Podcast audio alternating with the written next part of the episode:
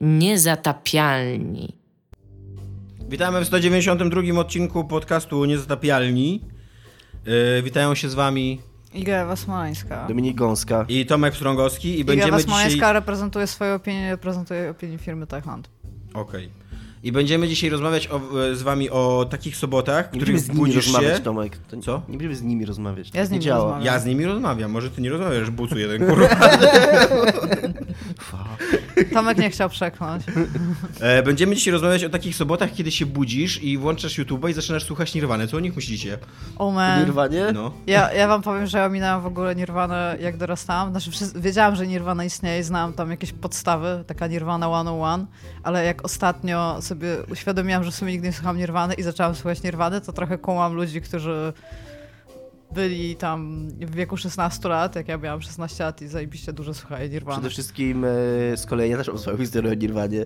E, Wszyscy mają swoją historię o Nirwanie. Ja... Znaczy, poza tym, że Iga dokładnie powiedziała, że nie ma historii o Nirwanie. Ale mam, już mam. Moja historia o Nirwanie jest taka, że Nirwana to jest w ogóle zespół, dzięki któremu odkryłem, że istnieje coś takiego jak muzyka. Bo ja w... Dominik do tego czasu wychowywał się w zupełnej ciszy. W podstawce w ogóle jakby nie w moim... w obszarze w ogóle mojego, mojego świata i rzeczy, które mogą mnie interesować, w ogóle nie było muzyki. Nie istniało coś takiego. Wiedziałem, że jest ta muzyka i ona gdzieś tam na obrzeżach sobie, sobie była, ale kompletnie nie było to coś, co mnie w jakikolwiek sposób interesowało. I kiedyś u kuzyna... kuzyn puścił kasetę Neverminda i to było takie, kurde, wiesz, taki w ogóle rozstąpiły się niebiosa i taki promień, nie? I tak kuzyn, że muzyka może być fajna, nie? Ja I pamiętam, że Nevermind to jest fenomenalnie dobra płyta, ciągle. Jak się ją teraz posłuchasz cała od początku do końca, ona nie ma złego, tam nie ma złej minuty na tej płycie. Zajebiste jest. Ja mam e, tak samo, tylko inaczej jak Dominik, ponieważ e, trochę słuchałem wcześniej muzyki, ale słuchałem takiej muzyki totalnie tak casualowo. Słuchałem Top One, między innymi polskiego zespołu takiego disco. Nie wiem, czy pamiętacie, nagrał między innymi piosenkę dla Aleksandra Kwaśniewskiego. Ole, Olek, wygraj, Ole, What? Olek na prezydenta, tylko... What? No ja tam miałem dziesięć lat i wiesz, tam po prostu leciało sobie coś tam, realizuj swoje marzenia, bądź wielki i tak dalej. I słuchałem Michaela Jacksona, ponieważ Michaela Jacksona wtedy słuchał każdy. Tomek usłyszał, był wszędzie Michael Jackson. Tomek usłyszał, bądź wielki i wziął to bardzo dosłownie do siebie. Tak. Przepraszam. E, Michael Jackson był wtedy wszędzie, nie wiem, czy pamiętacie, ale łącznie z tym, że jak Michael Jackson w ogóle przyjechał do Polski, to główne wydanie Wiadomości zaczynało od tego, że Michael Jackson przyjechał do Polski i że chce otworzyć, tak dokładnie, i że chce otworzyć jakiś park rozrywki w Polsce, który nigdy nie doszedł do żadnego skutku w ogóle, żaden tam biznes, nie podejrzewam, że nawet żadnej umowy przedwstępne nie napisali, ale wszyscy w ogóle, wszyscy byli święcie przekonani, że oto Polska wkracza do pierwszego świata, bo Michael Jackson spojrzał na nas, kurwa, przychylnym okiem co... i tu się teraz będzie dział biznes. I pewnego dnia e, ja nie odkryłem Nirwany, tylko odkryłem Offspringa. I tak, ten, ten, ten przeskok z Top One do Offspringa, jak nagle sobie zdałem sprawę w ogóle, że nienawidzę świata i jestem zbuntowany i tak dalej. Był też dla mnie dosyć gwałtowny. I tak, tak też z dnia na dzień miałem dokładnie. Jak ja byłam mała, to moi, moi rodzice słuchali bardzo dużo muzyki. Słuchali Scorpionsów, słuchali Queen, Pink Floydów i ja to wszystko znałam, ale to dla mnie było taki, że miałam wrażenie, że, że każdy słucha, że każdy słucha t- tych zespołów, a Offspring to było coś takiego mojego. Pamiętam. I pamiętam, że tam Ignition i X-Ray to tam spoko, ale jak wyszła Americana, to pozamiatało po prostu. Ja na Amerykanie już miałem taką właśnie schyłkową, schyłkowy moment fascynacji mój Offspringiem. To już było, już byłem w tym, w tym teamie, że no, że już się skomercjalizowali, już się sprzedali, w zasadzie to nie A, jest komercha. To samo. Już nie mają trupiej czachy na okładce. Znaczy mają taką, ale mieli taką trupią czachę, taką wystylizowaną, ładną taką graficzkę, a wcześniej mieli no. kościotrupa takiego chamskiego, takie no, no, X-Ray, co nie? No, no, no. No i nie, na Smashu mieli kościotrupa. Na X mieli. mieli taką świątynię inkaską. No ale na samej górze jest czaszka. A, no tak. Taka, no bo oni robili to takim, w takim klimacie tego Dio de los. I Mortos. Pamiętam, że jak Amerykana wyszła, to literalnie pokłóciłem się kiedyś z kolesiem na jakichś koloniach, który twierdził, że Americana to jest najlepsza płyta w historii muzyki, tak obiektywnie. Ever. No, miał rację, to był przedstawił się fakt. No. I pomimo mojej całej miłości do Springa, musiałem go wyprowadzić z tego błędu. A Queenie to zawsze, bo mój ojciec też słuchał Queenów i Queen, Queen to zawsze było dla mnie takie, taki zespół taty, co nie? Tak, ja, no, no właśnie, da, mi się tatusie tak słuchają Queena. To jest, to jest problem z Queen. Tak. Ja do dzisiaj mam ten problem z Queen, że tak, ja nie... Ja, nie, uwielbiam, ja nie, też uwielbiam Queen. Bezwarunkowo w ogóle nie Queen tak, uwielbiam. Nie, nie przez tatusiowość, bo tam whatever, nie? Ale jakoś... mam coś, jest coś takiego, coś na drodze czuję, jest pomiędzy mną a Queen, że w ogóle nie potrafię doceniać ich. Chociaż oczywiście tam mam rozum i godność i rozumiem, że to jest ważny i dobry zespół, ale jakoś tak... Mam rozum i godność. jakoś tak, jakoś tak nie, nie, mogę, nie mogę jakoś tak osobiście się wkręcić w tą muzykę. Ale ja słuchałam też polskiego punka jakoś bardzo długo, zanim słuchałam Offspringa. Ja nie wiem, tak, ja, nie, ja, ja po Offspringu. Po Offspringu wszedłem w Włochatego i w Allianz. No i za, bardzo, z, bardzo dużo... Wszedłem w Włochatego. Ja bardzo, bardzo dużo jeszcze słuchałam jakiś Metallic yy, i tam, nie wiem, Death. No i tam Metallica obviously, nie? Kale. Nie, ja Metallica to już byłem... Metallica obviously. Metallica to już... już było za, za późno, był, był moment Metalliki w ich karierze, żebym ja w momencie jak wchodziłem w muzykę, to żeby... A pamiętacie, jak Linkin Park wydał Hybrid Theory? Co? Słuchajcie Hybrid tak. Theory, jak wyszło wszyscy, kurde, słuchaj no. Hybrid ja Theory. Ja ja oprócz Dominika. Dominik dopiero przeciw. odkrywał Nirvanę, jak w ogóle nie, nie, ja, ja wtedy byłem właśnie tam sto procent w liceum, sto procent metal i to było gówno tam neo new metalowe i to najgorsze szczyt. Ja byłem rozdarty. Ale, ale Dominik dochodziło. wracał do domu i taki był metal, ale wracał do domu i odpuszczał sobie tam Korna. nie, nie. Nikt nie wiedział, ale słuchał Korna. Ja byłem, e, byłem bardzo rozdarty, jak wychodził, jak w ogóle była ta wielka wielki ek, e, eksplozja Linkin Park. Bo z jednej strony sobie zdawałem sprawę, że to już tam po moich Offspringach, Green Dayach, właśnie Włochatych i tak dalej, to trochę tam nie, nie halo, żeby teraz do Linkin Park iść, ale z drugiej strony oni nagrali, nie na Hybrid Theory, tylko na tym tylko drugim albumie, e, nagrali kawałek Faint. No. Który jest, kurwa, tak fenomenalnie dobry, że do dzisiaj jak go słyszę, to mam ochotę zacząć skakać po pokoju i się drzeć. Jest, jest taki mega dobry, naprawdę taki szybki, punkowy kawałek, znaczy, kurde. U nas I to, że on był na szczytach list przybojów, tak, takich mainstreamowych, to było, kurde, jakiś... Znaczy, u nas wszyscy mówili, że Linkin Park to jest gówno, natomiast wszyscy słuchali Linkin Park. Mi było trochę prościej, bo ja słuchałam Rage Against the Machine wtedy, więc... No ja też słuchałem wtedy. Taki, więc to no. było takie, dało się to w, ogóle, w jakiś tam sposób połączyć. Będzie teraz szybki, ja nie mogę, nie mogę tego nie skomentować, będzie teraz taki szybki wgląd w to, co się dzieje podczas nagrywania tego podcastu. I ja od początku nagrania siedziała z głową przychylną w lewo, więc jej przesunąłem, przesunąłem mikrofon w lewo, żeby miała go naprzeciwko siebie. No to co zrobiła Iga? Przesunęła głowę na prawo. No bo kark mi boli, okej? Okay? Jestem stara, nie umiem spać, zaczęłam lunatykować. Czy wy kiedyś lunatykowaliście w ogóle? Ja robię takie yeah. super creepy rzeczy się działy w moim życiu. Wstałam, śniło mi się ostatnio, że coś robię z obrazem. Śniło mi się, ale tak śnicie się taki bardzo chaotyczny vivid senny. I wstałam rano i wszystkie obrazy miałam ściągnięte ze ścian w całym domu. Więc musiałam wstać i wszystkie kurde ściągnąć. I okay. nie wiem, co się dzieje, ale teraz mnie kark boli, więc musiałam też coś robić. Dobra, nudne to jest, rozmawiamy o muzyce dalej. Przepraszam. Rage Against the Machine zacząłem słuchać po Matrixie. Bo Matrix się kończy rewelacyjną piosenką Wake Up. Rage no pamiętam, jak to wyszło i wszyscy nagle słuchali. I wtedy tak, i wtedy y, wszystkie płyty y, chciałem powiedzieć, że kupiłem, ale totalnie nie kupiłem, ani jednej tak nie jak, kupiłem. Tak jak się kupowało płyty. Właśnie. Więc y, zdobyłem wszystkie płyty Rage Against the Machine. Jeszcze wiecie, czego się słuchało? Słuchało I wtedy się... to, to jest mniej więcej ten moment mojego życia, kiedy zostałem lewakiem też. No tak, no nie, nie da się nie zostać no. lewakiem, jak się słucha Rage Against the Machine. E, słuchałam też System of a Down, bo wszyscy słuchali w pewnym momencie System of a Down. Ale pamiętam, że jak wydali... E, Steal This Album i Toxicity, to byłam bardzo zawiedziona, bo to pierwsza płyta była bardzo dobra moim zdaniem. A teraz jak jej słucham, to tam okej. Okay. Ostatnio w ogóle, tak swoją drogą, a propos muzyki rozmawialiśmy... Wiecie, może nagrywamy dzisiaj odcinek y, o muzyce? Nie. Ludzie ale... lubią, jak rozmawiamy na inny temat. Ale nie jeszcze szybko zrobię, zrobię szybki, ta, zrobię szybki y, taki wyłom w tym wszystkim. W pewnym momencie, bo ja mam dready, nie? I w pewnym momencie wyszła taka płyta Sidneya Polaka i bardzo dużo pu- ludzi słuchało tej płyty Sidneya Polaka. I ostatnio stwierdziłam, że kurde, ja w sumie to mało czasu jej poświęciłam, więc jej przesłuchałam. Ta, co była chomiczówka na niej? Tak. I to jest tak cringy płyta teraz, tak? jak się ona, słucha. Ona... Jesus Christ, weźcie sobie, posłuchajcie i będziecie musieli ją rozchodzić. Trzeba chodzić, ja jak się słucha właśnie teraz, ja, ja chciałem powiedzieć... Ja znam tylko chomiczówkę z tej płyty, to była spoko piosenka taka nostalgiczna. Ja no to po... posłuchaj tej płyty, no, jestem po piwie pistą, pustą butelką, kurde. Ja chciałem Jesus powiedzieć, Christ. Właśnie jak zmieniłaś tą płytę, że to była dobra płyta, ale tak się tak sobie po, zrobiłem taki stop w głowie, że właśnie jak sobie myślę, tak tekst, który śpiewał, że one mogą mi się podobać, jak miałem dwadzieścia jeden lat, a... Ale ona jest i z bitów jest taka strasznie dzisiaj... chamska, taka w ogóle tam to, co on śpiewa i w jaki sposób on to śpiewa, ten jego wokal leniwy w ogóle, Jesus Christ. Ja w sensie... Ale ja muszę się też przyznać, skoro już jesteśmy przy Sidneyu Polaku, to że byłem, yy, i to bardzo wcześnie byłem i bardzo długo zostałem, mimo że zaczęli nagrywać chujowe rzeczy, wielkim fanem Tilawa. Naprawdę. Ja znałam Kinga, to jest mniej więcej Totalnie mój nie, poziom ja, ja ogarnięcia. Ja mnóstwo ich yy, piosenek, nawet na pamięć znałem, bo na ogniskach śpiewaliśmy. No i... to wy, wyrecytuj kawałek.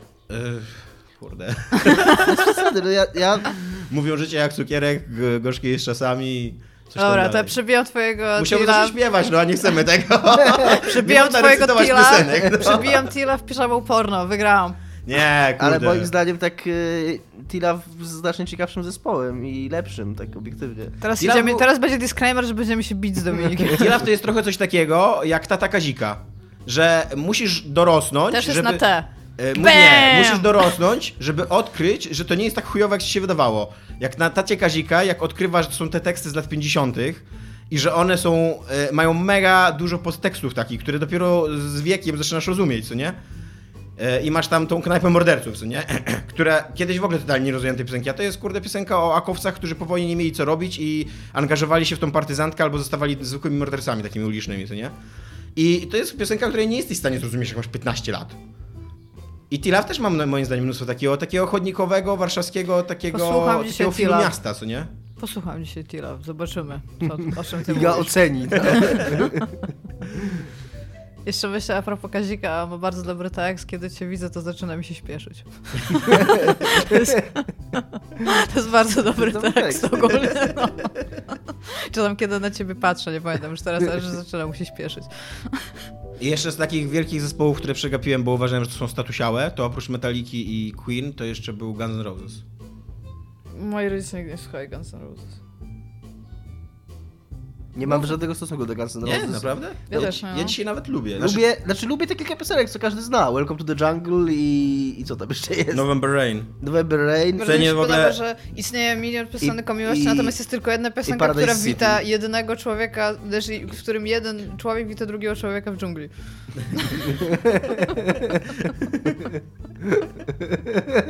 No tak jest, no przepraszam.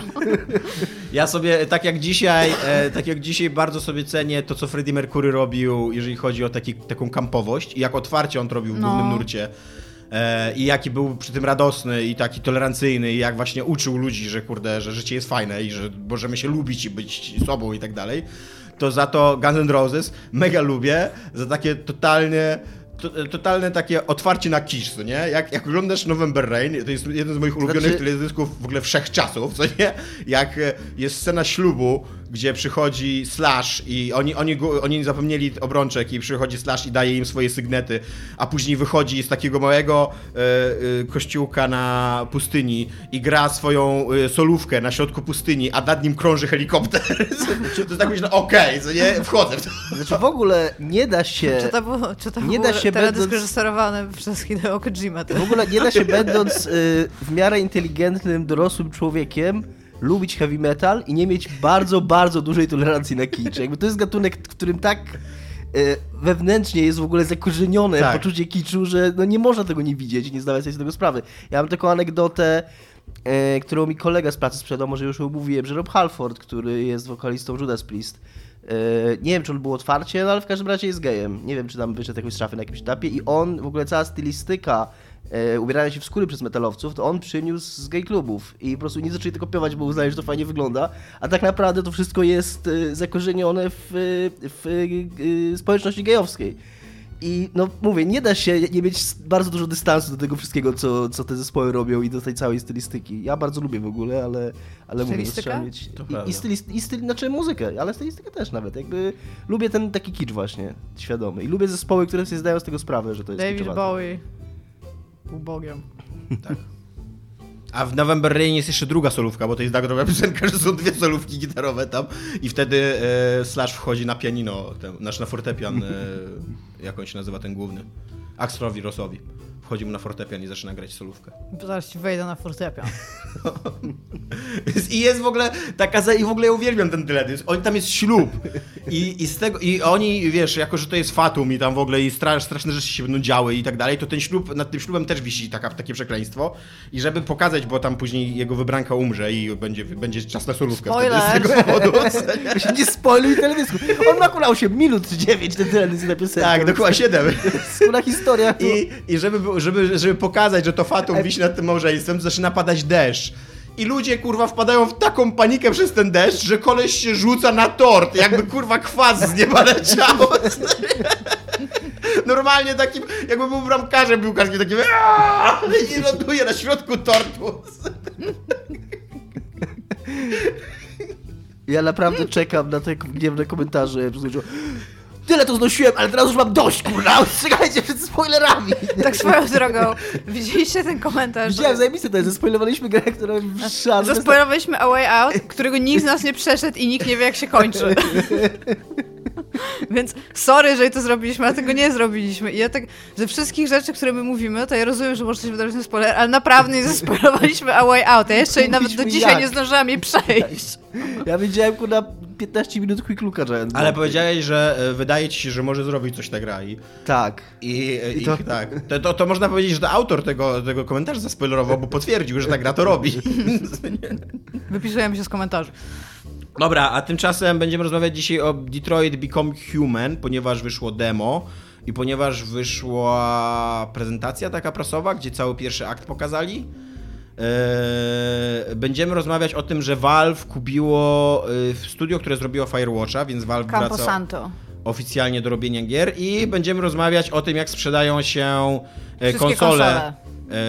No właśnie nie wszystkie, bo Xbox wiemy tylko, że, że są zadowoleni, jak się sprzedaje, ale jako jedyny nie podał yy, nie, takich bezwzględnych ak- liczb. Akurat, na pewno sprzedał się jeden. Akurat tak się, składa, akurat tak się składa, że niedawno z kolegą w pracy, kolega w pracy mnie pytał, czy ja coś rzuciłem o Xboxie i sprawdzaliśmy to, jakby próbowałem dogrzebać się.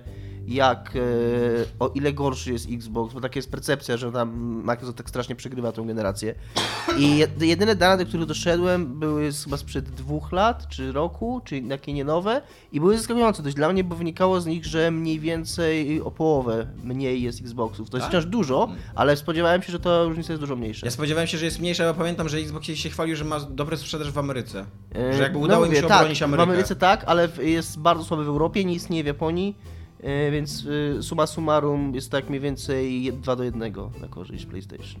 Wow. Tak, tak to przynajmniej wyglądało wtedy i tak może być w rzeczywistości. To rozmawiamy o tym, tak? To, to jest nasz pierwszy temat. PlayStation sprzedało siedemdziesiąt sześć milionów egzemplarzy. Yy, tak się pochwaliło Sony. Co jest... Yy... Bardzo dobrą Tylko teraz, bo oni Jest to najlepiej sprzedająca się konsola Sony w historii w ogóle, lepiej niż What? PlayStation dwa. No tak, tak, tylko że tu, oni tutaj też liczą z pro, nie? Tak. Ten, w sensie, że... No bo to jeżeli jest byśmy... tak naprawdę to samo. Znaczy, ja to rozumiem, ale z drugiej strony no byłoby fajnie... Bo, bo jest tak, że bardzo dużo ludzi, którzy mieli PlayStation cztery, kupili też PlayStation cztery no, ale Pro, tak nie? samo możesz powiedzieć o tych wszystkich Xboxach One S albo PlayStation dwa Slim. Też było tak, że ludzie, którzy mieli starą konsolę, mogli chcieć kupić nową, cichszą, mniejszą, bardziej energooszczędną. Myślę, że wszyscy ludzie chcieli być cichsze PlayStation cztery. No, więc, więc to tam jest żaden argument dla mnie. To jest ta sama konsola i absolutnie należy to wliczać. Nie no, ja w sensie mówię, że to rozumiem, tylko że żeby tutaj podkreślić, że to są zarówno P S cztery Pro, no tak. jak i P S cztery. No tak. Yy, mnie to smuci strasznie, bo yy, ja nie mam nic do PlayStation i do Sony, ale ja nie mogę po prostu zjeść tych padów, bo czasami mi się zdarza na nich grać łowsianego i okej, okay, być może bym się kiedyś przyzwyczaił, yy, jakbym miał tą konsolę i kupił, ale mam cały czas takie poczucie, nawet jak myślę sobie czasami, czy może tam nie odłożyć trochę kasy za jakiś czas, nie kupić sobie, żeby zagrać tego God of War'a. No jest już trochę gier, które wychodziły też yy, wcześniej na tą konsolę, które by się chciało tam, chociażby nawet to Uncharted cztery bym zobaczył, jestem ciekaw tej gry. Yy, ale jak myślę o tych padach, to mam takie... Yy. Średnio ciekawe jest Uncharted cztery. Okay, no, ja ci powiem, to... że jako osoba, która yy, ma te pady i ty mówisz, że być może byś się do nich przyzwyczaił i byś się był w stanie przełknąć, nie. Nie ma czegoś takiego. Ja nawet w pracy mam na yy, biurku pada od Xboxa, tylko po to, żeby go czasami podtrzymać. Ja bym chciał tego. powiedzieć, że jak ty byłeś na pierwszym pokazie PlayStation, to powiedziałeś, że pady do PlayStation cztery są lepsze niż piersi. Nie, to powiedział... Tak, a ty się z tym zgodziłeś. No bo byłem, wiesz... Kto to no, powiedział? Kto to powiedział? To, yy, Ben Kuchera? Chyba okay. tak. Ja byłem wtedy na Gamescomie, to były moje pierwsze targi, takie duże, wiesz, byłem na takim haju takim, że w ogóle takie super, że coś pierwszy raz widzę. Zapomniałeś, jakie fajne są piersi, tak? Tak się podnieciłeś. Poza tym prawda jest taka, to też jest dosyć, to też jest dosyć niezwykłe osiągnięcie, jest to dosyć niezwykłe osiągnięcie, że... Że przy Ona tych... już się w ogóle psuje w randomowych momentach. Już musimy do serwisu ją oddać. Jak wyobrażam sobie Dominika, który wchodził... Uuuu! Zapomniałem, jak fajne są cycki! Jak Dominik wchodzi gdzie? Nie wiem. Na te targi! Po prostu wchodzi. Na te targi wchodzisz, jesteś podjarany, że zapomniałeś... No ja chciałbym cię zauważyć, że jest dosyć niezwykłym osiągnięciem Sony, że przy tym, jak słaby jest pad do PlayStation cztery, to on jest wciąż... Yy, Tak. Lepszy nieskończenie lepszy od pada do PlayStation trzy. Więc w tym porównaniu może też miałem dużo pozytywnie, pozytywniej go odebrałem niż powinienem być. A ja w ogóle mam e, obiektywny argument za tym, że, pady, że układ e, joyów na, na tych padach Xboxowych i teraz Nintendowych też jest lepszy. Bo pamiętam, że u nas, u nas na grupie zawsze pada taki argument, że co to za różnica, gdzie masz tego kciuka, bo przecież i tak prawego kciuka masz zawsze na tej samej wysokości, co nie w obu padach. Więc dlaczego ten lewy nagle kciuk musi być wyżej? I on dlatego musi być w innej pozycji, ponieważ y, jak grasz, to bardzo często ten lewy kciuk służyć, zaskakująco dużo czasu spędza wyciągnięty do przodu. Na takim, na ruchu do przodu, no bo to jest naturalne w większości gier, że tak. Ruszasz się do przodu.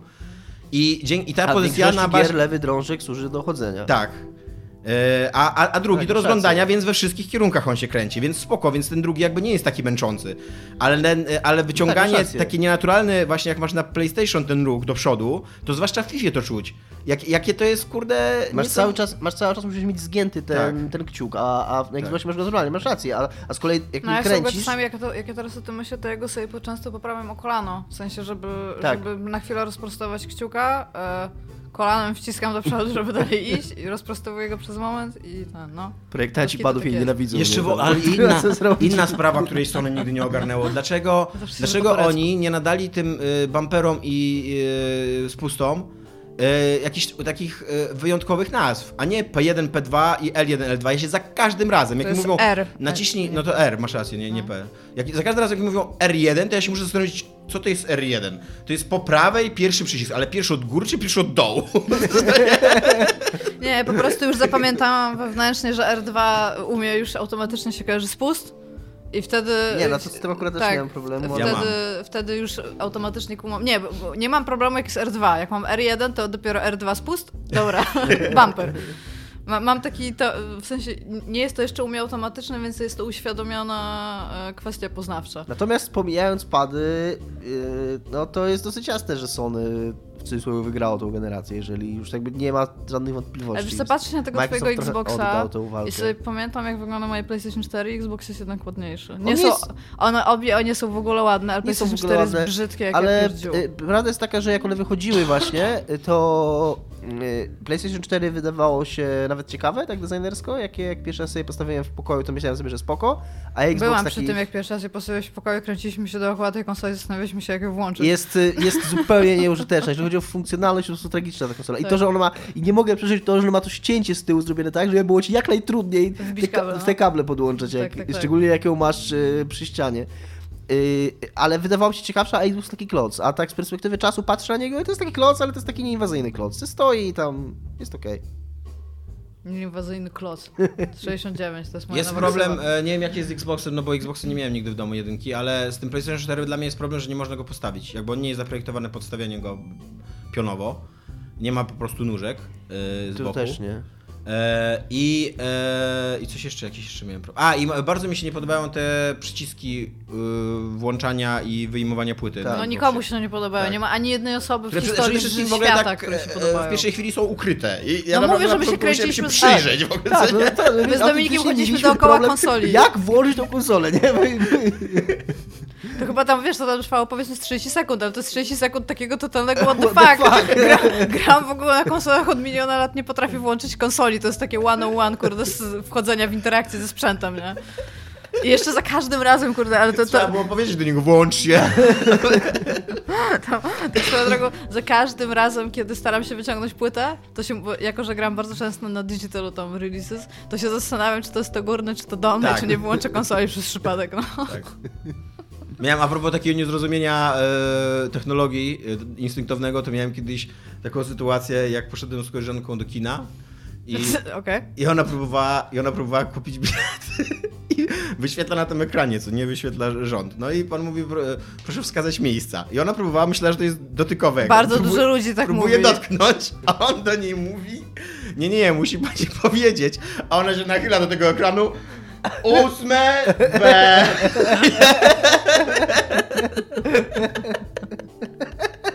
A pan na to nie, musi pani powiedzieć do mnie. mógł to już zaakceptować, już bez przesady. Mógł udawać, że w ogóle rzekł, ale usłyszał, że nie tam docisnąć cichacza. No, no bo to już jest taki dick move, nie? Tam, że... Nie, totalnie usłyszałem, ale akurat nie zaakceptuję twojego wyboru, jeżeli nie powiesz mi tego w twarz. No, y, tymczasem również y, według oh Nintendo, y, według Nintendo bardzo dobrze sprzedaje się konsola Switch, która do tej pory sprzedała siedemnaście milionów y, egzemplarzy. Ale zwróćmy uwagę, że ona nie jest tak długo na rynku. Tak, a wystartowała dużo to... później. Yy, I co no dla mnie jest... w tym roku, nie? Nie, w zeszłym. W zeszłym, w zeszłym no w tym będzie dopiero zaczął. I co dla mnie jest gigantycznym zagrożeniem, yy, nie zagrożeniem, zaskoczeniem, yy, jak dobrze cały czas sprzedaje się trzy D S. To jest zagrożenie dla tą trzy D S w samym czwartym kwartale tylko, czyli że ostatnich trzech miesiącach dwa tysiące siedemnastego roku mm. sprzedał pięćset czterdzieści tysięcy egzemplarzy, a w całym roku fiskalnym, czyli od trzydziestego pierwszego marca zeszłego roku, sprzedał... sześć przecinek cztery miliona egzemplarzy. sześć milionów trzy D S. Bo te, te, ta, ta konsola ma gigantyczną bibliotekę, ją się cały czas tak. bardzo opłaca kupować. To jest fajna konsola. Powinni totalnie pompować cały czas tą konsolę. Tam wychodzą przecież jeszcze giereczki. Wyjdzie teraz y, Luigi Mansion jeden na trzy D S-a, na co się ma, na maksa cieszę. Ale to nie jest nowa gra, nie? No na GameCube ją przechodziłam, więc jest dosyć stara. No. Ja bym chciała powiedzieć, że Switch ma... Mm, na Switchu zaczyna być coraz więcej gier i to już jest ich dostatecznie dużo, że na szczęście to jeszcze nie jest Steam, ale już zaczyna być problem ze znalezieniem ich. A tam już jest chyba ponad osiemset tytułów w tym momencie, albo jakoś ostatnio jak czytałam to tyle było. A natomiast te gry się fenomenalnie dobrze sprzedają, w sensie to nie jest właśnie ten... A, tam PlayStation cztery, Xbox i właśnie trzy D S, tylko kurde, jeżeli gra wychodzi na Switcha, to już najwięcej, bardzo dużo ludzi, których znam i kto, których czytam tam w ogóle w internecie, mówią, że dobra, to jest bardzo fajna gra, zobaczymy, czy wyjdzie na Switcha, bo wszyscy ludzie chcą mieć wszystko na Switchu w tym momencie, nie? I e, jest gigantyczna ilość ludzi, szczególnie w branży niezależnej, którzy mówią, że Switch im po prostu ratuje dupy, bo są, są gry, które się sprzedają tam przez rok na Steamie bardzo słabo, przez rok na PlayStation cztery bardzo słabo, no na Vicie, no to ludzie kupią tą grę, bo jest mało gier na Vicie, nie? Ale kurde, Switch to po prostu im robi cały revenue, jakiegoś tam revenue ostatniego roku im robi, kurde, w dwa czy trzy miesiące po prostu, nie? Więc Switch eee, jest naprawdę potężnym... Wywołałeś tego człowieka z naszych komentarzy, który teraz napisze, że Switch jest super i że w ogóle nie macie pojęcia, jak dużo gier wychodzi na Switcha i że cały czas żyje. Ale... Nie, nie słyszę, tylko Witę, przepraszam. Aha, okej, okay, bo tak się właśnie tego, zastanawiałam, mamy tego, że... człowieka, mamy tego człowieka w komentarzach, który jest tam trufanem Wity, tak, w Polsce. Znaczy, no, chodzi o to, że na Wicie się sprzedają gry, bo ludzie, którzy mają Witę, kupują gry, które wychodzą na Witę. To, to jest fakt po prostu. Jeżeli jakaś gra wychodzi, to nie ją kupią, no bo masz konsolę, na którą nic nie masz, no. Przepraszam panu, pana, który to napisze pod spodem, ale taki, taki no to jest fakt, no, ludzie nie... Jest mało Wit. Jest... Ludzie nie mają Wit. Ludzie sprzedają. Ci, którzy mieli, sprzedają je innym ludziom, którzy nie mają Wity. Ja potrze- ci je wyrzucają na śmietnik. Ja potrzebuję jakiejś Wity, żeby przejść Silent Hill Book of Memories, ale jeszcze nie jestem na tyle szalona, żeby kupić własną. A ile teraz Wita kosztuje? Nie wiem, ona nie, nie jest taka tania wcale. Jak ja ostatnio patrzyłam, tylko że wiesz, ja już jestem, jak ja już mam kupować teraz konsolę, to ja bym chciała, żeby ona była w, w tym dokładnie typie, który bym chciała. Najchętniej bym kupiła tą japońską, która jest czarno-różowa i tak ten. I tak sobie po prostu myślę, że od kogoś pożyczę i przejdę tą jedną grę, którą chcę przejść. Co? To jest konsola, a nie buty. Dziewczyny. Ostatnio widziałam dobre adidasy, które wyglądały jak konsola. Mogłaby się kupić, a do tego kupić sobie konsolę, która wygląda jak adidasy. Jo, ale jestem też osobą, która przepłaca bardzo, bardzo dużo za konsole, które wyglądają. Jeżeli konsola może być różowa, jestem w stanie... Kupowałam P S P, P S P... Akurat koszt... różowy rozumiem. Kupowałam P S P, P S P kosztowało tam wtedy pewnie z, nie wiem, z dwieście złotych, jak kupowałam. I chyba przepłaciłam o, sto, o sto pięćdziesiąt tylko i wyłącznie dlatego, że była różowa, więc ponad jedną, drugą ceny więcej w ogóle za to dałam. Mam, mam taki fang. Natomiast mam czarnego trzy D S-a i nie jestem z tego zadowolona. Ale jeżeli chodzi o Switcha, no to ja zupełnie rozumiem fakt, że Switch się sprzedaje. Switch jest najprawdopodobniej najlepszą konsolą, jeżeli chodzi o design i taki feel konsolowy. Używana PlayStation Vita na Allegro kosztuje z trzysta złotych. Ale fat ten taki... Tak, pewnie tak. No właśnie, no to come on. Come on. to, to, to nie jest konsola, to są śmiecie. Ale co miałam powiedzieć, to... Yy... Jeżeli chodzi o design y, takiego wchodzenia w kontakt z konsolą i tego, co ta konsola może robić, to Switch jest po prostu konsolą idealną. Poza GameCube'em to jest, kurde, druga taka konsola. Te, te cała reszta, to, że ona w ogóle wygląda jak zabawka, to, że w ogóle już teraz Labo wyszło, nie wiem, trzeba kupić Labo, żeby ją przetestować. Podobno samochód nie działa za dobrze. Ale oglądałem wczoraj Eurogamera materiał i trochę czytałem i no wszyscy są raczej na, na... tak. Nie? Że znaczy no tam... ja, ja z kolei słucham Giant Bombów i byli zachwyceni pianiną. No. I że fakt, tak, że je składasz... Pianino podobno jest, podobno jest super, tak, amazing. Tak, że jak podobno je składasz, to automatycznie widzisz te wszystkie, jak to ma działać, w sensie, że wszystko hmm. nagle zaczynasz rozumieć i że jest super spoko, tylko mówi, że z softem jest dosyć duży problem, bo na przykład tam są jakieś challenges, które musisz robić, żeby odblokować inne tryby i jeżeli... To wykoduj w komórkę. Inny... Czy tam te artykuły o sprzedaży tych. Wcielę się w Tomasza. No spokojnie, ale jeżeli ten, jeżeli wrzucisz save'a innej osoby, czy tam inny profil, to potrafi ci usunąć wszystko, co przyszedłeś do tego momentu, więc znowu musisz zaczynać od początku, co jest tam takie counterintuitive. Natomiast, kurde, chcę mieć ten karton od Nintendo. Już! Nie stać mnie jeszcze, ale kupię. Albo Vita, ale nie w F A T. Dobra, to teraz pytanie, yy, kiedy nową generację się spodziewacie? Przy takich dobrych wynikach sprzedaży? Jest bardzo, bardzo... Czy ona jeszcze będzie trwała ze dwa trzy lata? Czy... Jest bardzo ciekawy artykuł, był na Eurogamerze znowu, yy, napisany przez Richarda Ledbettera, Ledbettera, tego pana, który szefuje Digital Foundry. Taki bardzo techniczny artykuł i często ich artykuły takie są, takie, że tam czasami co trzeciego zdania w ogóle nie rozumiałem, co on tam pisał, ale... Mm, on tam wychodzi z takiej sensownej tezy, że nowa generacja, oczekujemy po nowej generacji konsol, że będą one stanowiły jakiś taki skok technologiczny, bardzo zauważalny.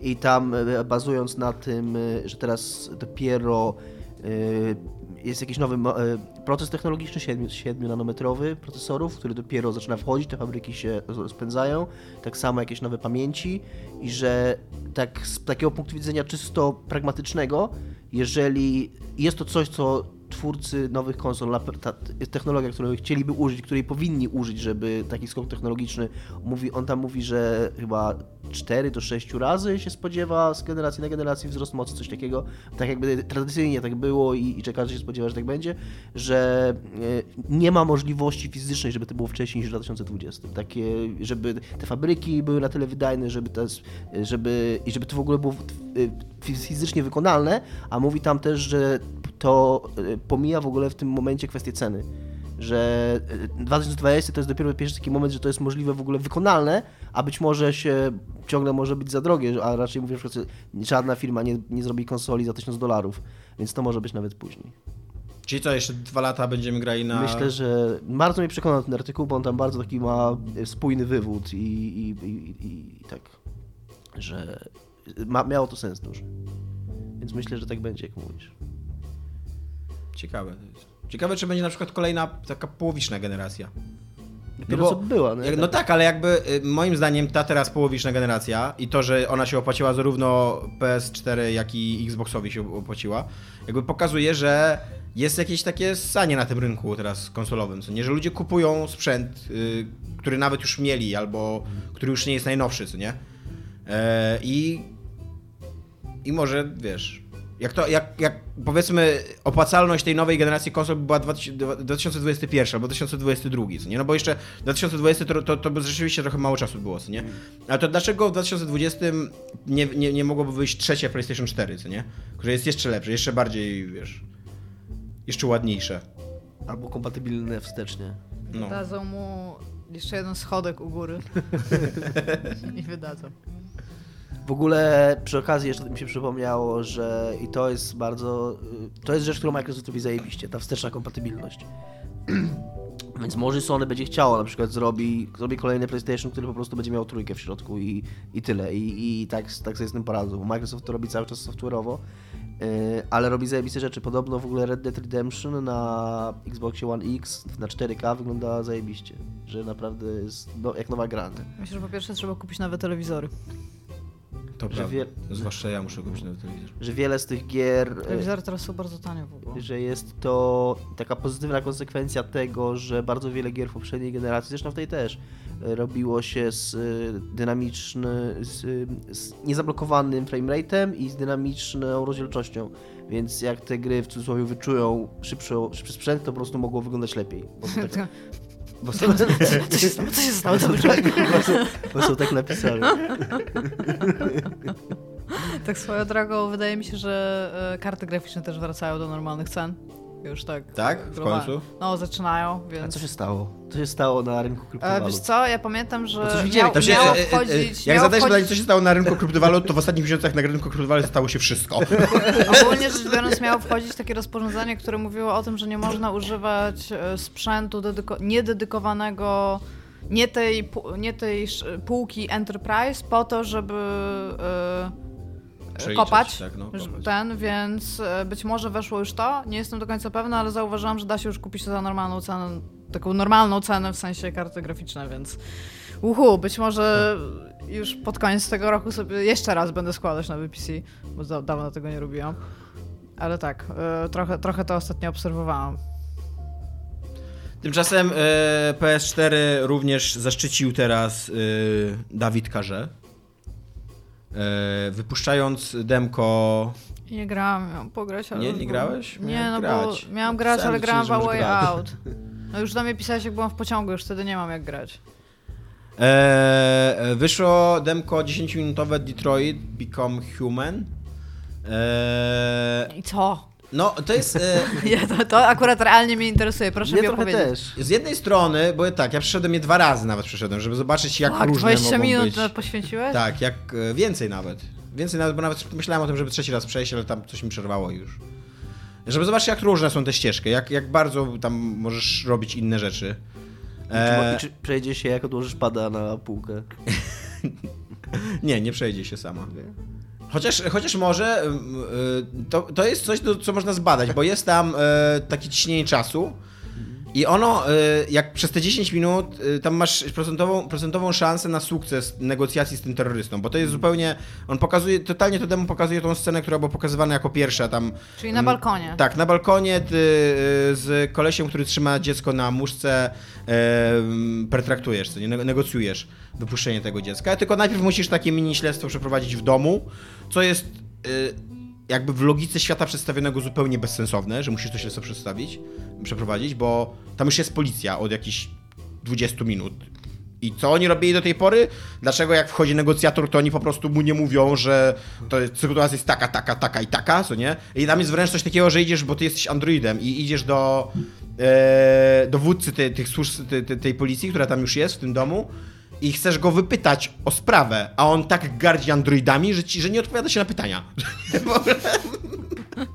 Masz po prostu, masz uwolnić tego dzieciaka i tyle. I nie, nie zadawaj mi, wiesz, nie zadawaj mi pytań. Nie, nie powiem ci, jak ma na imię sprawca. Dokładnie, bo dokładnie o to pytasz.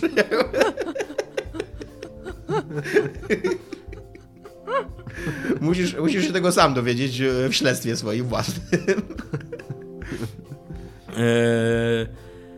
Ale od czego zaczynałem? Coś, miałem jakąś myśl, o której zrobiłem dygresję i teraz chciałbym wrócić do tej myśli. Opresji czasowej. A, i, i jest cały czas... Iga.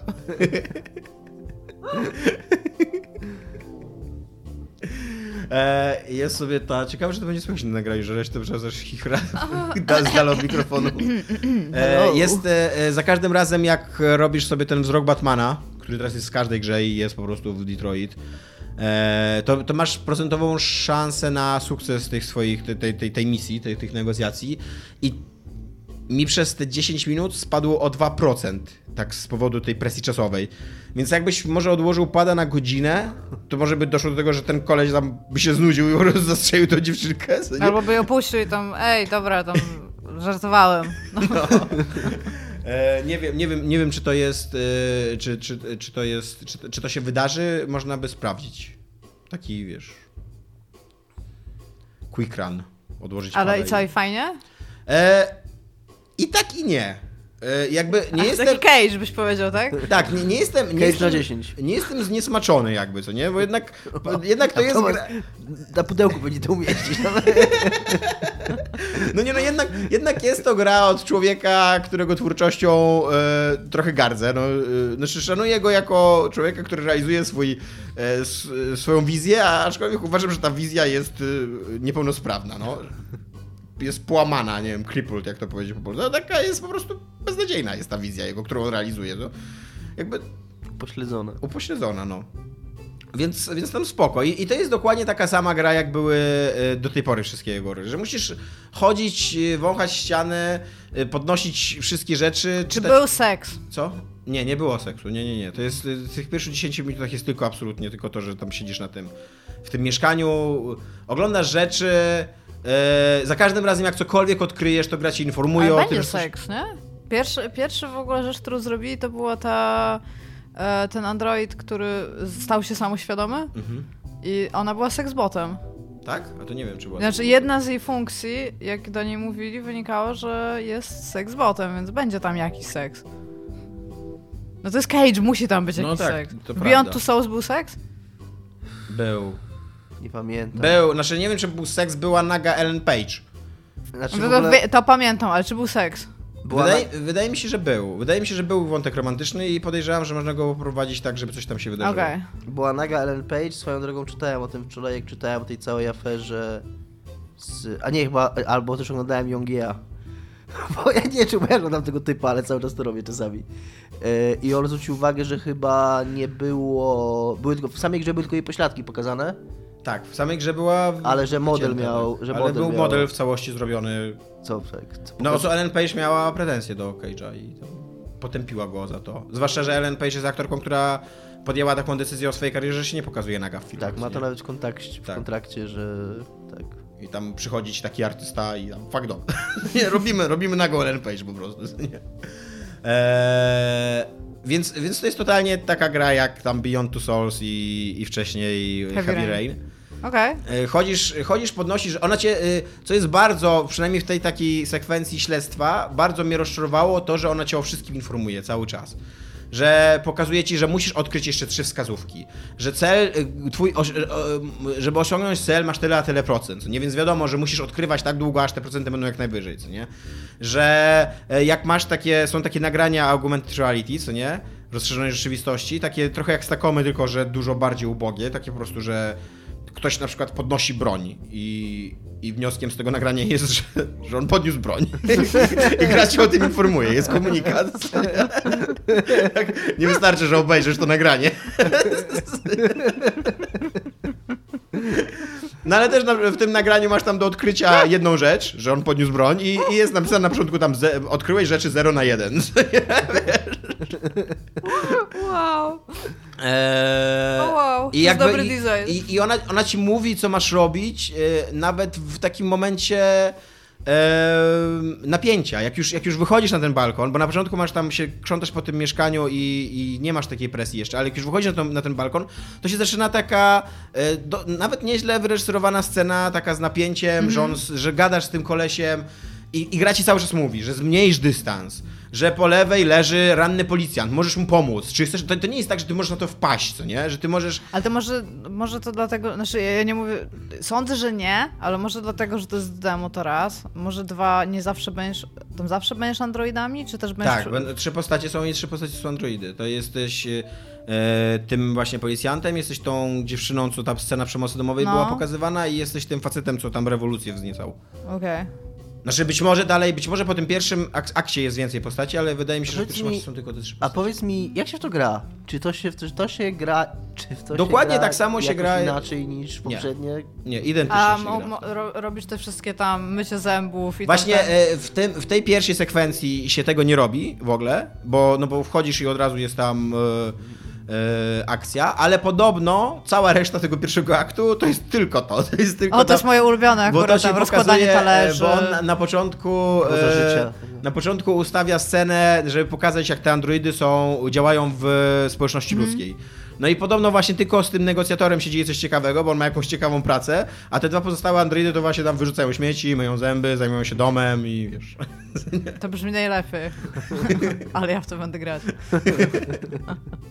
Ale jak już ponarzekałem, to jest taki, te, te, całe, te całe pierwsze dziesięć minut to jest taki rozbudowany, kurde, tryb detektywistyczny z Batmana, co nie? Mm. I to moim zdaniem już jesteśmy na tyle daleko od Arkham Asylum i Eee, też przy okazji Wiedźmin trzy też na tyle nas zmęczył tym trybem detektywistycznym, gdzie on bardzo nadużywał Wiedźmin trzy tego, że, że już jesteśmy na tym etapie, że okej, okay, że czas iść dalej, co nie? Wymyślić jakieś nowe rzeczy, zwłaszcza w grze, która tak... Yy, Yy, tak ci daje taką wolność, nie? No to, to też niech ci da tą wolność jakby popełniania błędów, że czegoś tam nie odkryłeś, czegoś nie zrobiłeś, na coś nie wpadłeś, a nie, że, że, że gra ci cały czas mówi. Ale jak już dochodzi do tej... Yy, do tych negocjacji, to kurde, dobrze się bawiłem. Naprawdę one są fajnie napisane. Czujesz Czy uratowałeś tam... dziecko? E, tak, uratowałem dziecko Czy dwa razy. Czy uratowałeś tego typa? E, słucham? Czy uratowałeś tego typa? Nie, o, oba razy zginął mi ten typ. Raz... Co? To... A właśnie, a czy coś było inaczej mocno? Tak, było inaczej mocno, bo za pierwszym razem za pierwszym razem doszło do, takiej, do takiego zakończenia, że ja się rzuciłem na tego typa i zlecieliśmy razem, ja i on. No, to chyba nawet było pokazane. Tak, tym, ale no. dzięki temu uratowa- uratowałem do dziewczynkę. A za drugim razem postanowiłem grać na pałę, jak ktoś mi tam po, po, po, na tym i jak się tylko zbliżyłem wystarczająco blisko, to zastrzeliłem kolesia i się okazało, że totalnie ten, ten android to jest jakiś mega snajper, to był strzał prosto w głowę, ta dziewczynka została, wiesz, wypuszczona i tylko trup wpadł na ziemię. Jest wtedy A to jest taki... człowiek, ją człowiek trzyma, nie Android. Ale ten Android... Nie, Android ją trzyma. A, okay. Android ją trzyma. No, ale to jak mówił o tym Androidzie, którym sterujesz. Tak, tak, tak, ale tylko się zastanawiałam, czy, czy zastrzeliłeś człowieka, czy Androida. Nie, nie, nie, Androida zastrzeliłem. I, I jest wtedy taka badass scena, jak on się po prostu odwraca i odchodzi i no, mówisz, że misja wykonana, co nie? No i podobno, podobno jeszcze jest w całym tym pierwszym akcie jest jeszcze jedna dobra scena, e, która jest, później jest przesłuchanie następuje. Nie wiem, czy z tym androidem, którego tam niby zabiłeś, może... może jest, go... jak, jak masz to rozwiązanie, że go zabiłeś, to jest to przesłuchanie, nie, no, tylko ten typ leży tak na tym. To jest android, może go nie do końca zabiłeś, no. Może tam, wiesz, masz jakiś kadłubek po prostu i podłączają go do komputera sobie, czy coś. Co? Jak Bisza obwalnięta. Tak, no. Tak, okej, okay. To jest identyczna scena, tylko jest tam ten typ. Eee, ale, ale tak, ale muszę przyznać, yy, przede wszystkim nie, nie, w, ty, w tych pierwszych scenach yy, nie było takich typowych cage'owskich dialogów yy, fatalnych. Poza tą, poza pierwszą decyzją moralną, która jest fatalna. Wchodzisz, centralnie wchodzisz, wychodzi, wsiadasz z windy, wchodzisz do tego mieszkania i pierwsze co, to masz wielkie akwarium. I po tym akwarium rzuca się ryba. I twoja pierwsza decyzja moralna polega na tym, czy pozwolisz jej zdechnąć, czy nie. Bardzo mi się podobało to, że ktoś u nas na grupie nazwał to nawiązaniem do Blade Runnera, czy nam zasugerował, tak. I do testu Wojta Kampfa, gdzie ty bardzo, bardzo słusznie zauważyłeś, że w tych pytaniach przecież, które zadawał Descartes androidom, w ogóle nie chodziło o ich odpowiedzi i o to, co one zrobią, czy one uratują tego żółwia, czy one nie uratują tego żółwia, tylko o te minimalne reakcje, które, które on mierzył podczas tego testu. Tak, a bardzo możliwe, że to jest nawiązanie do Blade Runnera, bo tam leży, w tym mieszkaniu leży martwy policjant i on się nazywa Descartes. Jakiś tam Alek Descartes czy coś takiego, no ale no to jest na tyle charakterystyczne nazwisko w tak. fikcji, science fiction, że robisz, wątpię, żeby ktokolwiek przez przypadek nazwał trupa Descartes. Że o druidach. No e, ale poza Myślę, tym... że ta gra odpowie na pytanie, czy, czy androidy śnią o elektrycznych owcach? To by było dobre, jakby była taka centralnie w ogóle sekwencja snu w środku. Z elektrycznymi owcami. Kamera, kamera, kamera by najechała i tam takie właśnie jakieś takie te elektroniczne elementy i tak budzi się i... Budzisz się obok martwego kolesia, który nazywa się Filip Dick. Właśnie nie Filip. Musimy albo tak, albo Ro- Robert Dick. Albo, albo po prostu budzisz się koło fiuta. Nie? Albo tak, takiego dilda wielkiego. Taka metafora, nie? Żeby, żeby nie było za bardzo in your face. A game by, a game by David Cage. No. Ale, Cage ale poza, tym, poza tym pierwszym absurdem i poza tym, że policja literalnie przeszkadza ci w uratowaniu dziewczynki, ponieważ nie lubią androidów, To, to ta scena na tym, na tym balkonie była dobrze napisana i dobrze się w niej bawiłem, dobrze się czułem, czułem napięcie, co nie? Czułem, miałem takie wrażenie, że, że autentycznie to, co mówię, ma wpływ na to, co się dzieje, co nie? Że, i później, i to jest nowość w grach Davida Cage'a, że po każdej z takich scen oni ci pokazują drzewko decyzyjne, jak zupełnie inaczej, co, gdzie mogłeś podjąć inne decyzje. Czyli to jest się... taka bardzo gamey game z tego, tak. co mówisz, że to, że możesz poodkrywać rzeczy i nie masz sam na nie wpadać, jak na przykład w Fahrenheitie, że miałeś smutną laskę i ona prawie już była na tej granicy, ja nie pamiętam, ten, ten licznik depresyjny tam był. Picie alkoholu i brania tak, tabletek tak. naraz, co kończy śmiercią. Czy, czy nie wiesz na przykład, czy ładnie się ubrać, od razu. Czy, czy wypić kawę i musisz sam na to wpaść, jak to zrobić, to tutaj już nie dość, że masz podaną ilość wskazówek, tak. które masz zrobić, a tam przecież sam ze sobą grałeś, tak? Musiałeś zostawić jakąś wskazówkę, żeby twoi kolejni typi mogli coś znaleźć i pójść twoim śladem jakby, więc... I potem jeszcze masz te drzewka decyzyjne, czyli ja tak naprawdę jakby sobie zdaję sprawę z faktu, że ludzie będą chcieli w to pograć kilka razy, tylko i wyłącznie po to, żeby tak, zobaczyć różne konkluzje. Moim zdaniem nie, właśnie. Moim zdaniem to jest na odwrót, bo gdyby on wiedział, że ludzie w to zagrają mu parę razy, to by nie, nie robił takich drzewek, tylko ludzie by po prostu grając w to odkryli, że mogli coś zrobić inaczej. A to jest właśnie po to, to jest dla tych ludzi, którzy nie zagrają w to wiele razy, że spojrzeli i o, faktycznie moje decyzje miały znaczenie. Ja, ja tutaj mówię jakby subiektywnie jako gracz, jeżeli ja widzę, że są różne wyjścia z sytuacji, tych wyjść na, na przykład nie ma trzydziestu, tylko są trzy, mm-hmm. to ja będę chciała odkryć te trzy wyjścia. Jakby. To, to, to, to dobrze no, działa no. na ten mój O C D, jeżeli ktoś mi to wypunktuje na liście. Ale e, jest też problem, coś czego Dominik nienawidzi, co, co mi się rzuciło w tej grze, że, e, że są takie opcje dialogowe, gdzie nie wiesz, nie wiesz co powie twoja postać. Że na przykład e, był taki mom- jest taki moment, że tam krąży helikopter ze snajperem dookoła, co nie? I, e, i ten android cię prosi, żebyś, e, e, żebyś odwołał ten helikopter, no bo on go, on go drażni, co nie?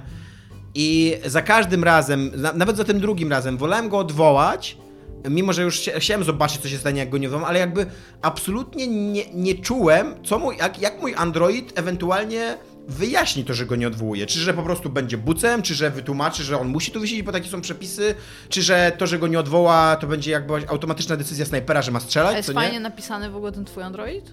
Spoko, no on nie ma żadnej osobowości, wiesz, w tym, w tym dziesięciominutowym okay. fragmencie. On, to nie jest tak, że tam cokolwiek się o nim dowiadujesz, albo że on... Nie, wiesz, ale chodzi mi o to, że on na przykład tam mówi witaj, czy na przykład cześć, nie spodziewałem się do ciebie, nie? To są dwie inne Nie, rzeczy. nie, on, on, jest ta, on jest dosyć ludzki. Już jak właśnie, zwłaszcza jak wchodzi na ten, na ten balkon, no to tam...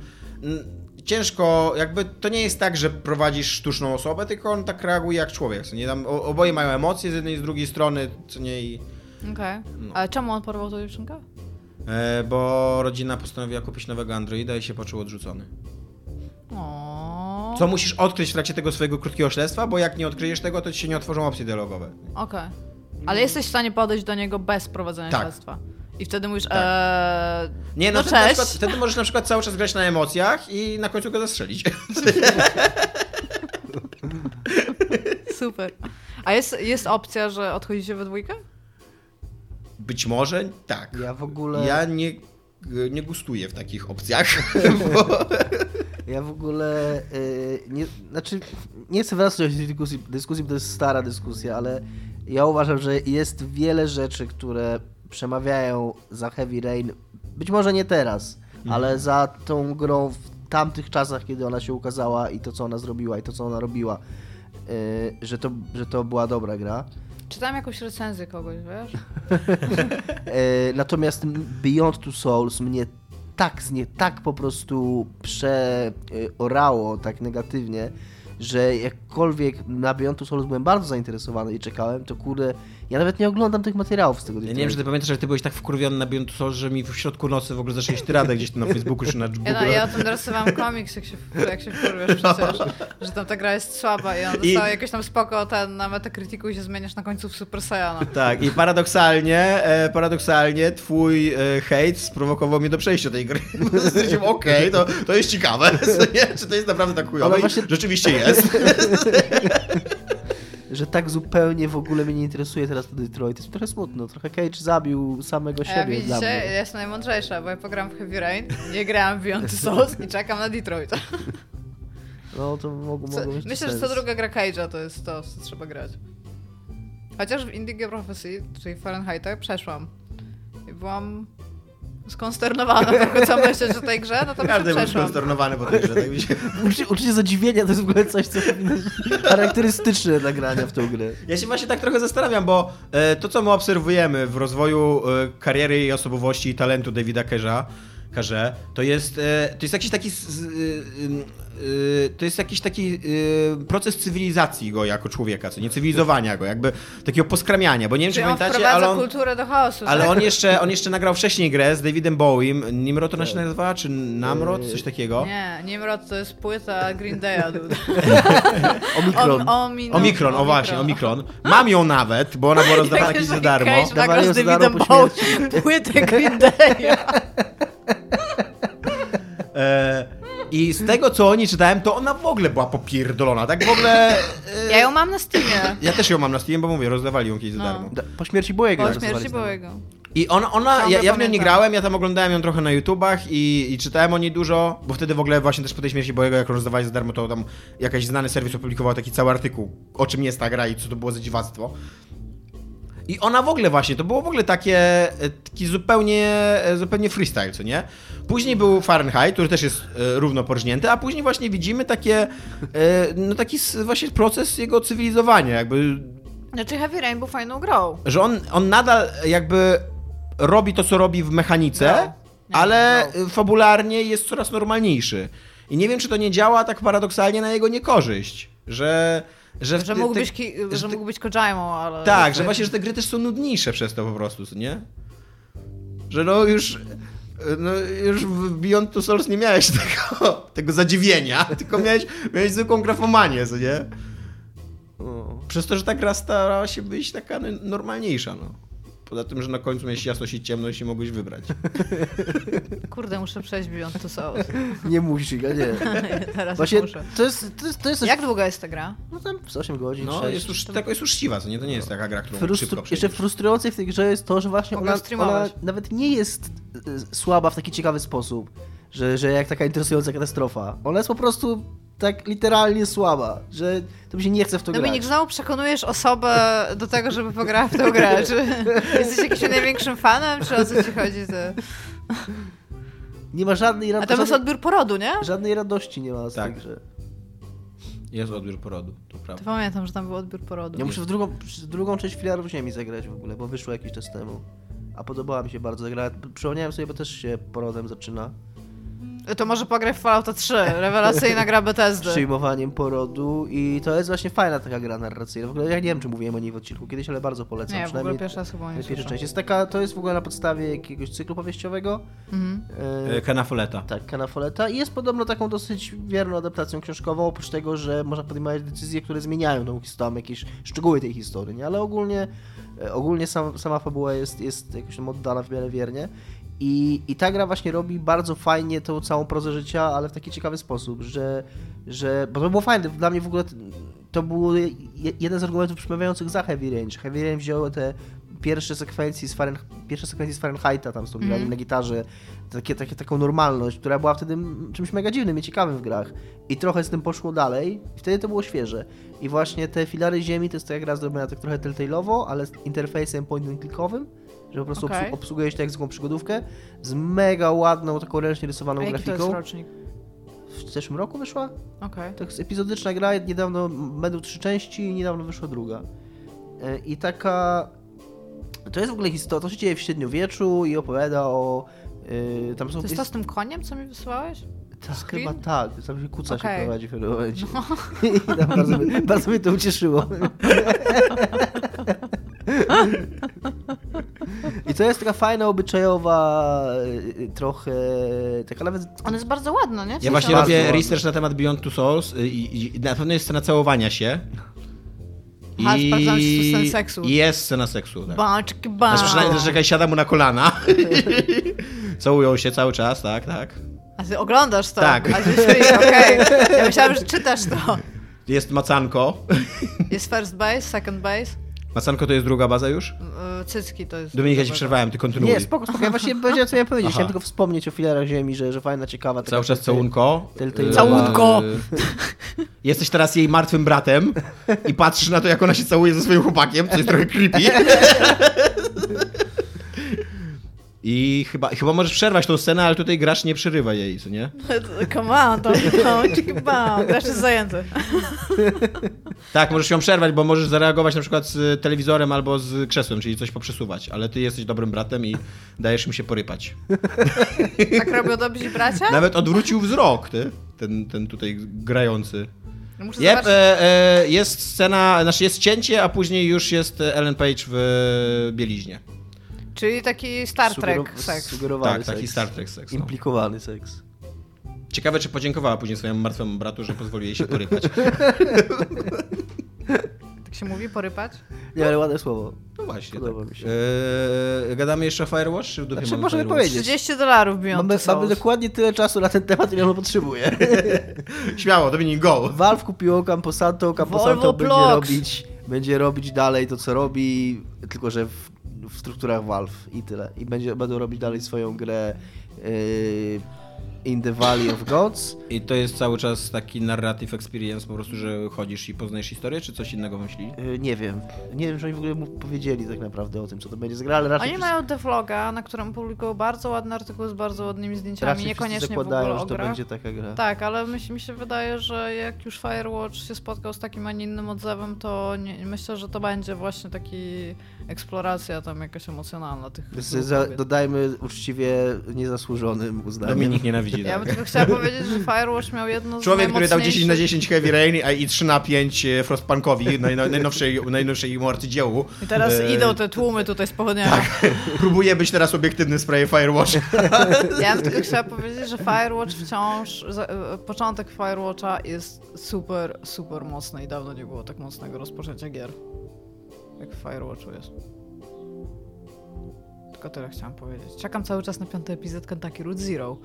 Wszyscy czekamy. Znaczy nie, ja nie czekam sobie nawet. Ja trochę czekam, nie ale trochę mi się nie chce wracać do tej gry, bo ja przerwałem jakoś na trzecim czy czwartym epizodzie. Ja będę musiała przejść całość ale tak jeszcze połowie, raz. Nie? Nie wiem, ja uwielbiam tą grę. Ja też ją uwielbiam. Ja bardzo lubię o niej myśleć i bardzo ją szanuję jakby za wszystko, mm. co robi. Ale y, jest coś takiego w niej, że jak ją przerwiesz, ja się zgadzam, ja to, wiem, to samo. Nie masz takiego punktu wejścia z powrotem, ja bo tam przykład... się takie dziwne rzeczy dzieją, ona jest tak... Tak, ale ja na przykład praktycznie pamiętam wszystko, co tam się dzieje, ja tak ale, ty, ale, ale miał... chcę ją przejść jeszcze raz, żeby do piątego epizodu ja... wejść na świeżo, wiesz a nie dlaczego? Tak... Jest ten taki fenomen, tak się tłumaczy to, dlaczego yy, jak już jak piosenka nam jakaś zacznie lecieć w głowie i nie może przy niej uwolnić, to trzeba sobie przypomnieć jej końcówkę, ale najlepiej posłuchać do końca, bo człowiek ma problem z... Yy, Ma, skończeniem. Z, y, znaczy musi mieć rzeczy, nie, nie, nie, nie lubi mieć, nie lubi mieć skończonych... Człowiek. Który człowiek? Nie lubi mieć skończonych rzeczy, więc wraca, wraca do rzeczy, które czuję, że są nieukończone. A ja mam, dla mnie z y, tym, z y, Kentucky Route Zero, przez to, że ta gra jest tak abstrakcyjna i tak y, niejasna jest to, co się no, nie dzieje. Tak. Ja ją przerwałem i ja mam wrażenie, że ją skończyłem. Ja w ogóle nie mam takiego poczucia, że tam jest... Że tak, tam... to jest dobre, co mówisz, no bo y, też mam takie wrażenie, że to jest gra, która bardziej mi e, wzbudza nastroje. Tak. I ona już mnie wzbudziła te nastroje, tak, jakby ja już no tego doświadczyłem, to było tak, super. Tak. A nie macie takiego wrażenia, że na samym końcu tej gry jest świt i wszystko jest normalne? Bo cała ta gra się dzieje w nocy. No. Ona się dzieje w nocy i to ona się dzieje w nocy na tych pustych przestrzeniach amerykańskich, tak. tych, tych, tych wszystkich y, takich jakby eerie przestrzeniach, tych, które są troszeczkę poza taką normalną rzeczywistością. I, ty, I to, że tam jest noc i to wszystko jest w stanie się wydarzyć, tak? To, że tam się chodzi po tych... Nie będę mówić, gdzie się tam chodzi, co tam się robi, ale się poznaje to bardzo dziwną plejadę w ogóle indywiduów i tam... Jest ba- bardzo ładne i fajne rzeczy tam się dzieją tak animacyjnie i na sam końcu, kurde, będzie świt i wszystko będzie normalne. Może. Ej, mam ja super na to pomysł czekam, w ogóle. Ja czekam na ten świt. Nagrywajmy bez przerwy dwa odcinki, później podzielimy je, będzie odcinek sto dziewięćdziesiąt dwa, część pierwsza i druga. Dobra, a będzie... tutaj tu robimy cliffhanger. I wtedy